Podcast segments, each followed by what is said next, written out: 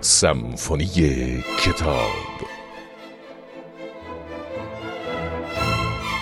دنیای هیجان انگیز کتاب و موسیقی.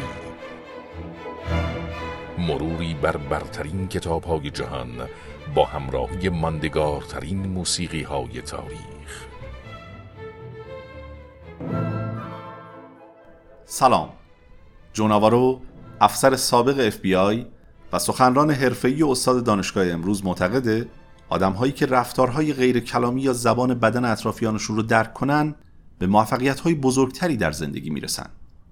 اگه تو رابطتون با دیگران فقط به صحبتاشون گوش میدین و در مورد معنی پیامهایی که بدن اونها می‌تونه به شما بده چیزی نمی‌دونین کتاب زبان بدن آنچه بدن می‌گوید این نویسنده امریکایی بهترین راهنماست.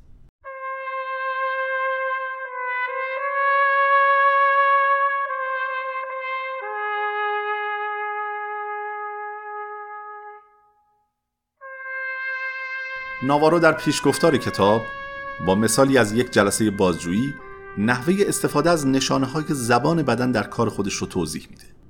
مأمور FBI جلوی یه آدم نچندان مزنون از چهار آلت قتل اسم می‌بره. این مزنون که دلایل محکمی برای نبودنش در محل و زمان وقوع قتل داشت به محض شنیدن اسم یکی از آلتهای قتل ناگهان چشماش رو بست و این دقیقا همون ابزاری بود که قتل واقعا با اون رخ داده بود. از اون لحظه مزنون فرعی که خیلی هم مزنون نبود به مزنون اصلی تبدیل میشه و بعدها به قتل اعتراف می‌کنه. نویسنده کتاب که پرونده های جنایی زیادی رو در زمان خدمتش در اف بی آی به نتیجه رسونده توانایی خودش تو شناسایی جنایتکاران رو مرهون سالها مطالعه ارتباطات غیر کلامی شامل حالات چهره، ژست ها و خیلی چیزهای دیگه می‌دونه. این تخصص جوناوارو زمینه این رو براش فراهم کرد تا بعد از پایان خدمتش در پلیس مشغول سخنرانی و تدریس تو دانشگاه های مختلف بشه جالبه که آخرین تحقیقات روانشناسی، زیست عصب شناسی، پزشکی و جامعه شناسی بعد از 15 سال نکات گفته شده توسط ناوارو رو تایید کردن آموزه هایی که روایی اونها رو با اسکن مغز و تصویربرداری عصبی بررسی کردند. ناوارو اولین جرقه رسیدن به چنین تخصصی رو مربوط به دوران مدرسهش می‌دونه زمانی که در هشت سالگی با خانوادهش از کوبا به امریکا مهاجرت کرد و در حالی که اصلا انگلیسی بلد نبود با رفتار همکلاسیاش متوجه منظورشون می‌شد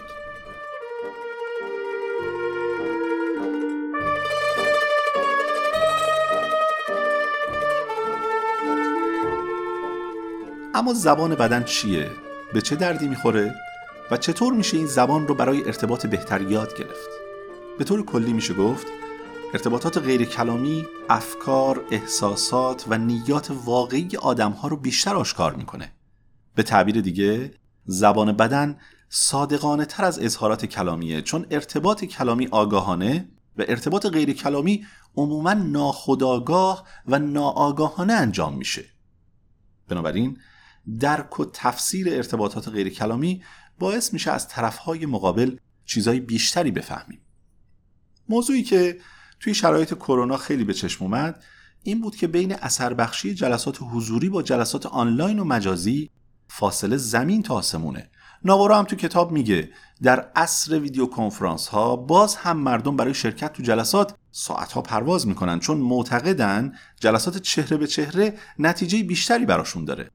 با مثال های دیگه ای هم که می‌زنه توی کتاب نتیجه می‌گیره آدمایی که بلدن پیام های بدن اطرافیانشون رو درک کنن می‌تونن تو زندگی موفق تر باشن.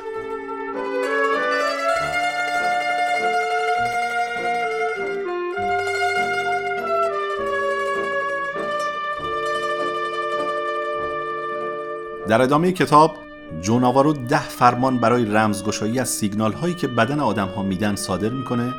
که اولی و مهمترینش اینه مشاهدگر شایسته‌ای برای محیط اطرافت باش.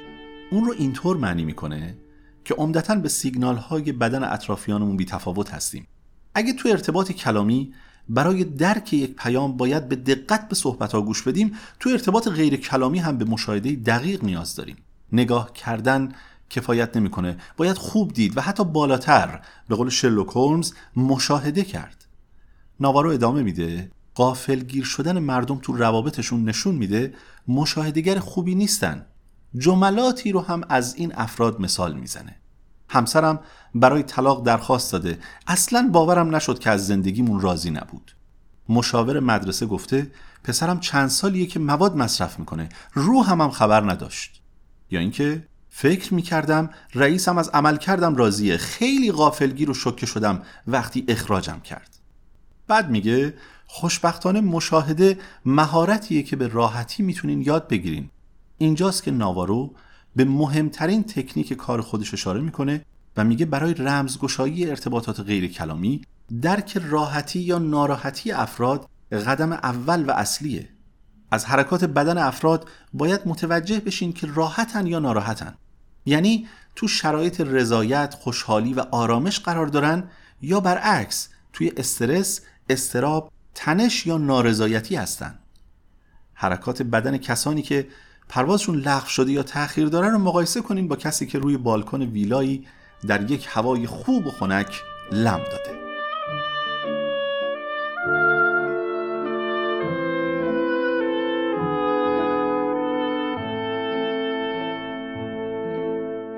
یه توصیه مهم هم برای مشاهده موثر داره. به مردم زل نزنین این رفتار رو فضولانه و زننده می‌دونه و میگه مشاهده درست اونه که اصلا جلب توجه نکنین کم کم تو کتاب میره سراغ این که از بین هزاران سیگنالی رو که بدن انسان صادر می‌کنه کدومش مهمتره که باید مورد توجه قرار بگیره و رمزگشایی بشه. با اشاره به اینکه همه ی حرکات بدن ما رو مغزمون فرمان میده میگه اگه یاد بگیریم چرا و چگونه مغز بدنمون رو به کار می‌گیره تغییر رفتارهامون هم ساده تر میشه. برخلاف تصور عموم که هر کسی یه مغز داره ما سه تا مغز داریم. این اون چیزیه که ناوارو تو کتابش میاره. ساقه مغز، لیمبیک و نئوکورتکس. مغز لیمبیک محل واکنش های ما به دنیاست. چون مسئول بقای ماست استراحت نمی‌کنه همیشه روشنه و البته مرکز هیجان های ما هم هست. ناوارو مغز لیمبیک رو صادق ترین بخش مغز می‌دونه و میگه چون واکنش هایی که داریم بدون فکر کردن و بلافاصله انجام میدیم این تعبیر صادقانه برای لیمبیک استفاده میشه. مثل واکنشی که به صدای ترسناکی که یهو میشنویم نشون میدیم و این کار برخلاف حرف زدنمونه که معمولا به چیزایی که میگیم فکر می‌کنیم. هرچند باید اضافه بکنیم این روزها آدمها خیلی هم به حرف زدنشون فکر نمی‌کنن. اما در هر حال نویسنده میگه چون از کودکی برای بقا به هر چیزی واکنش نشون میدیم پاسخ تو سیستم عصبی ما نهادینه شده و بروز ندادن یا حذفشون کار بسیار دشواریه. بنابراین اکثر ما بدون اینکه خودمون بخوایم مثلا خودمون رو با حالتهای چهرمون لو میدیم. اما نئوکورتکس که به مغز انسانی یا اقلانی مشهوره برای تفکر استفاده میشه. کمترین صداقت رو داره و بعضی ها هم بهش مغز دروغگو لقب دادن. به طور کلی هم قابلیت تفکر توانایی پیچیده که الان موضوع بحث ما نیست. شما ممکنه خیلی با آب و تاب از کسی تعریف کنید در حالی که اصلا ازش خوشتون نمیاد.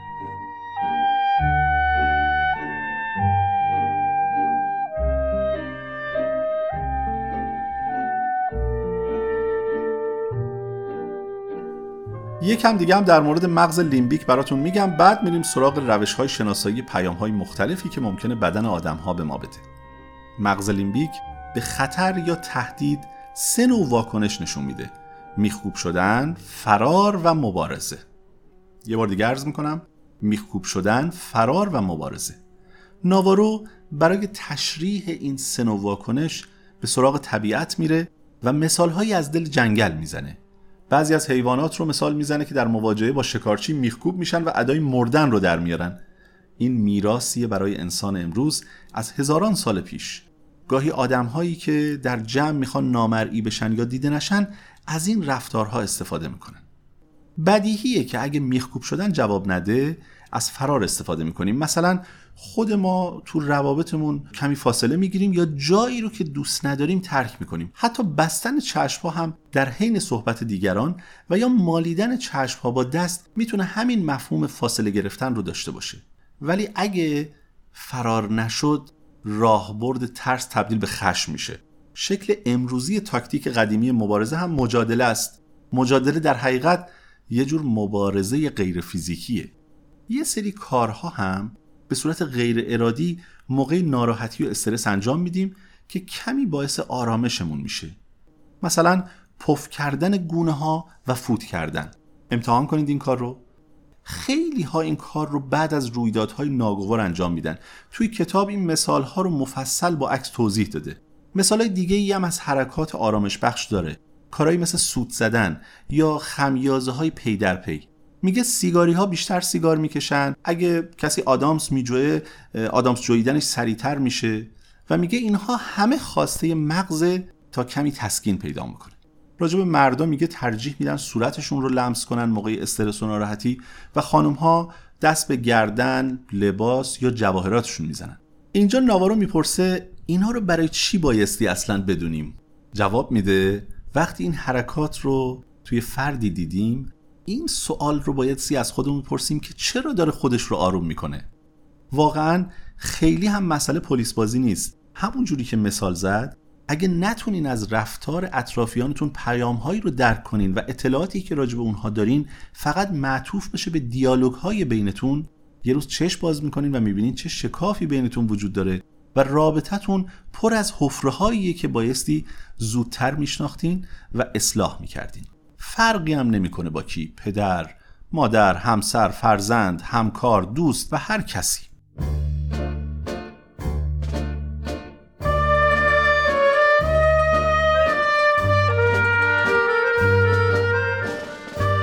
خب دیگه بریم سراغ اعضای بدن و سیگنال هایی که دارن.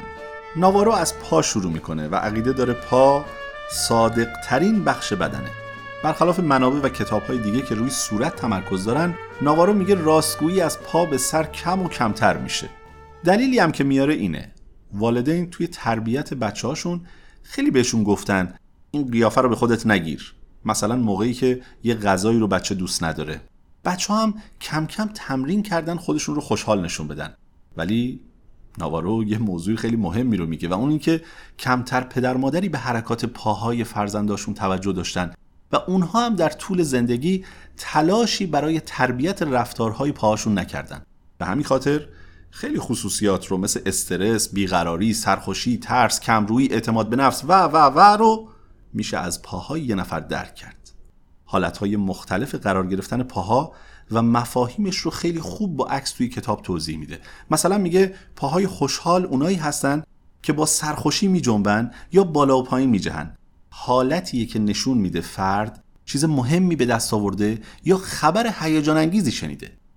کتاب تو فصل چهارم به نشانه های غیر کلامی بالاتنه می‌پردازه.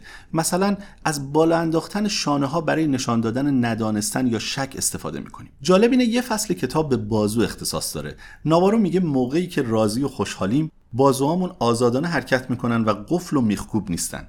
حرکت برخلاف جاذبه بازوها نشون میده احساسات مثبتی داریم. برعکس تو رویدادهای منفی بازوهامون و شونه هامون فرو افتادن. بردن دستها به پشت و قفل کردن در هم رو که گاهی طرز ایستادن سلطنتی اسم می‌ذارن به معنای نزدیک من نیاین ترجمه می‌کنه. یادآور میشه خاندان سلطنتی با استفاده از این رفتار به مردم هشدار می‌دادن نزدیکشون نشن. اسم دست به کمر ایستادن رو هم گذاشته قلم رو طلبانه و میگه حالت تحکم آمیزی به شما میده. اما در مورد دستها میگه باورپذیری و مجاب کنندگی ما رو بیشتر می‌کنه. سخنرانان برجسته در استفاده از حرکات دستان گویاتر عمل می‌کنن. از اون طرف پنهان کردن دستها تأثیر منفی بر افراد می‌گذاره. بذارید دستهاتون رو ببینن. چون اگه نتونن دستهای شما رو ببینن حس تردید به طرف مقابلتون دست میده. در مورد تاثیر دست دادن هم به عنوان نخستین تماس فیزیکی با دیگران مفصل صحبت کرده. هرچند از شروع کرونا دیگه کسی با کسی دست نمیده و شاید دیگه هم نیازی نباشه ولی بد نیست بدونین در مورد دست دادن تفاوت‌های فرهنگی زیادی تو کشورهای مختلف از نظر مدت زمان و مقدار قدرت دست دادن وجود داره.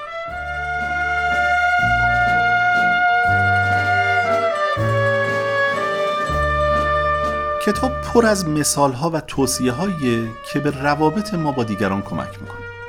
اشاره با انگشت به دیگران یک حرکت بسیار منفی در همه جای جهانه چون به شدت باعث ناراحتی افراد میشه. جویدن ناخونها معمولا نشانه تزلزل یا عصبی بودنه. میگه با دست خیس یا عرق کرده با کسی دست ندین چون هم احساس ناخوشایندی در طرف مقابلتون ایجاد می‌کنه و همین که نشانه استرس شماست. بعد از این مثال ها نویسنده تو فصل هفتم به سراغ حالات چهره میره که بیان احساسات رو تکمیل می‌کنه. ناوارو میگه چشم پنجره روحه. ادامه میده معمولا دیدن چیزایی که دوست داریم باعث میشه مردمک چشمامون گشادتر بشه و برعکس اگه خوشایندمون نباشه مردمکمون رو تنگ می‌کنه. کچ کردن سر با لبخند هنگام نگاه به دیگران اینطور معنی میشه. من راحتم پذیرا هستم و صمیمیم. انجام این کار در برابر کسایی که دوستشون نداریم بسیار دشواره.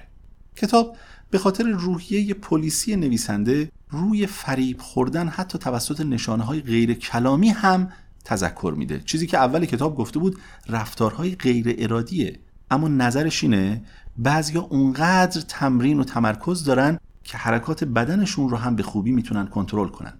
ولی جنبندی نظراتش در آخر این میشه.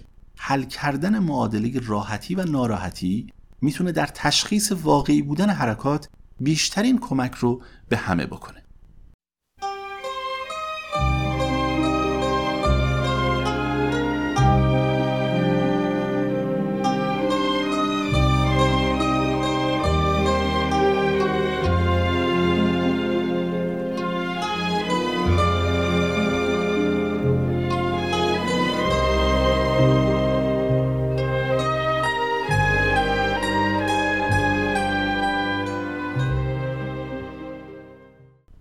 نکته جالبی که انتهای کتاب توجه هم رو به خودش جلب کردیم بود که وقتی رابطه خوبی بین دو نفر شکل می‌گیره در حین گفتگو با احساس راحتی که دارن هماهنگی خاصی در رفتارشون به چشم می‌خوره. به شکلی که انگار دارن از هم تقلید می‌کنن. یک کمی از خود متن کتاب با صدای پارسا رو بشنوید.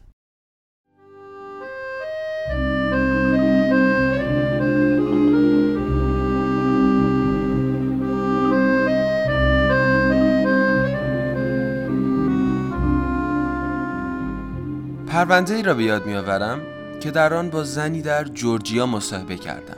به مدت چند روز داوطلبانه صفحات اطلاعاتش را یکی پس از دیگری در اختیارمان قرار می‌داد.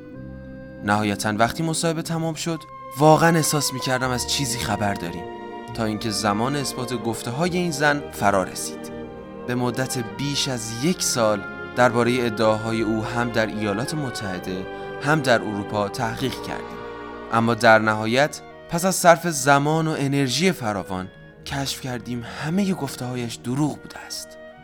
انبوه صفحات دروغ های ظاهرا راست را در اختیارمان گذاشته بود و حتی شوهر بیگناهش را شریک جرم اعلام کرده بود. اگر به یاد می داشتم که همکاری همیشه معادل راستگویی نیست و اگر دقیق تر حرفهایش را بررسی کرده بودم این همه وقت و پول هدر نمی رفت اطلاعاتی که این زن داده بود درست و خوب به نظر می آمد. اما همگی محمل بود. کاش می توانستم بگویم این اتفاق در اوایل زندگی شغلیم افتاده بوده است. اما اینطور نیست. نه اولین مصاحبهگری هستم که به این شکل اخفال شده است نه آخرین نفر خواهم بود. بعضی ها طبیعتا بیشتر از بقیه حرف می‌زنند اما همیشه باید مراقب این قبیل ترفندهای پرچانگی باشید.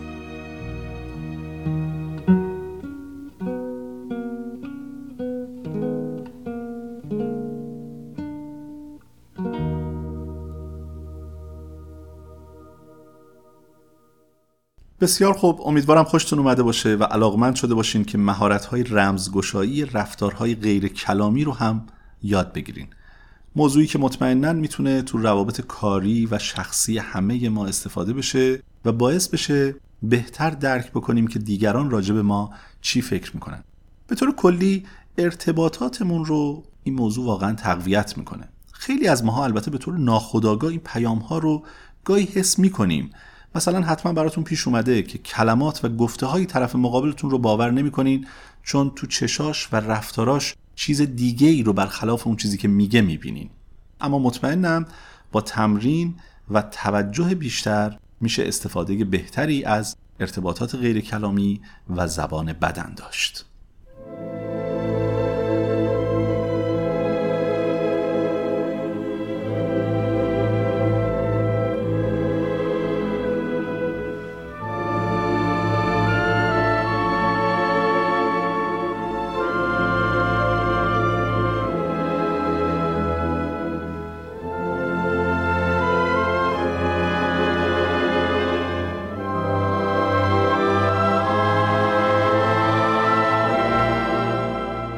این بار پادکست رو تو فضای فیلم پدرخوانده شنیدین. موسیقی متن فیلمی که همیشه جز ده فیلم محبوب سینمای جهان از نگاه تماشاگران بوده و به عقیده منتقدان موسیقی اون بر موفقیت جهانیش بسیار اثر داشته.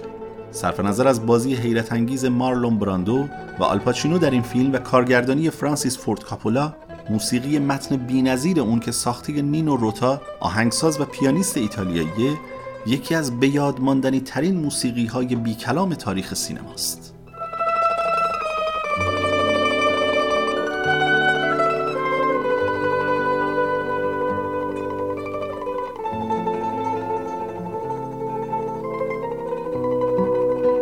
رنگ و بوی ایتالیایی موسیقی یادآور مافیا و فضای گنگستریه. این ملودی چنان بر روی صحنه های مافیایی فیلم میشینه که به عنوان نوعی واسطه می‌تونه در همه فیلم های مافیایی و حتی همه فیلم های گنگستری استفاده بشه. پدرخواندی سال 1972 نامزد دریافت 11 اسکار شد که در سه بخش اسکار گرفت. ولی در بخش موسیقی با وجود نامزد شدن موفق به کسب اسکار نشد چون نینو روتا این تم رو سالهای قبل برای فیلم دیگری در ایتالیا استفاده کرده بود.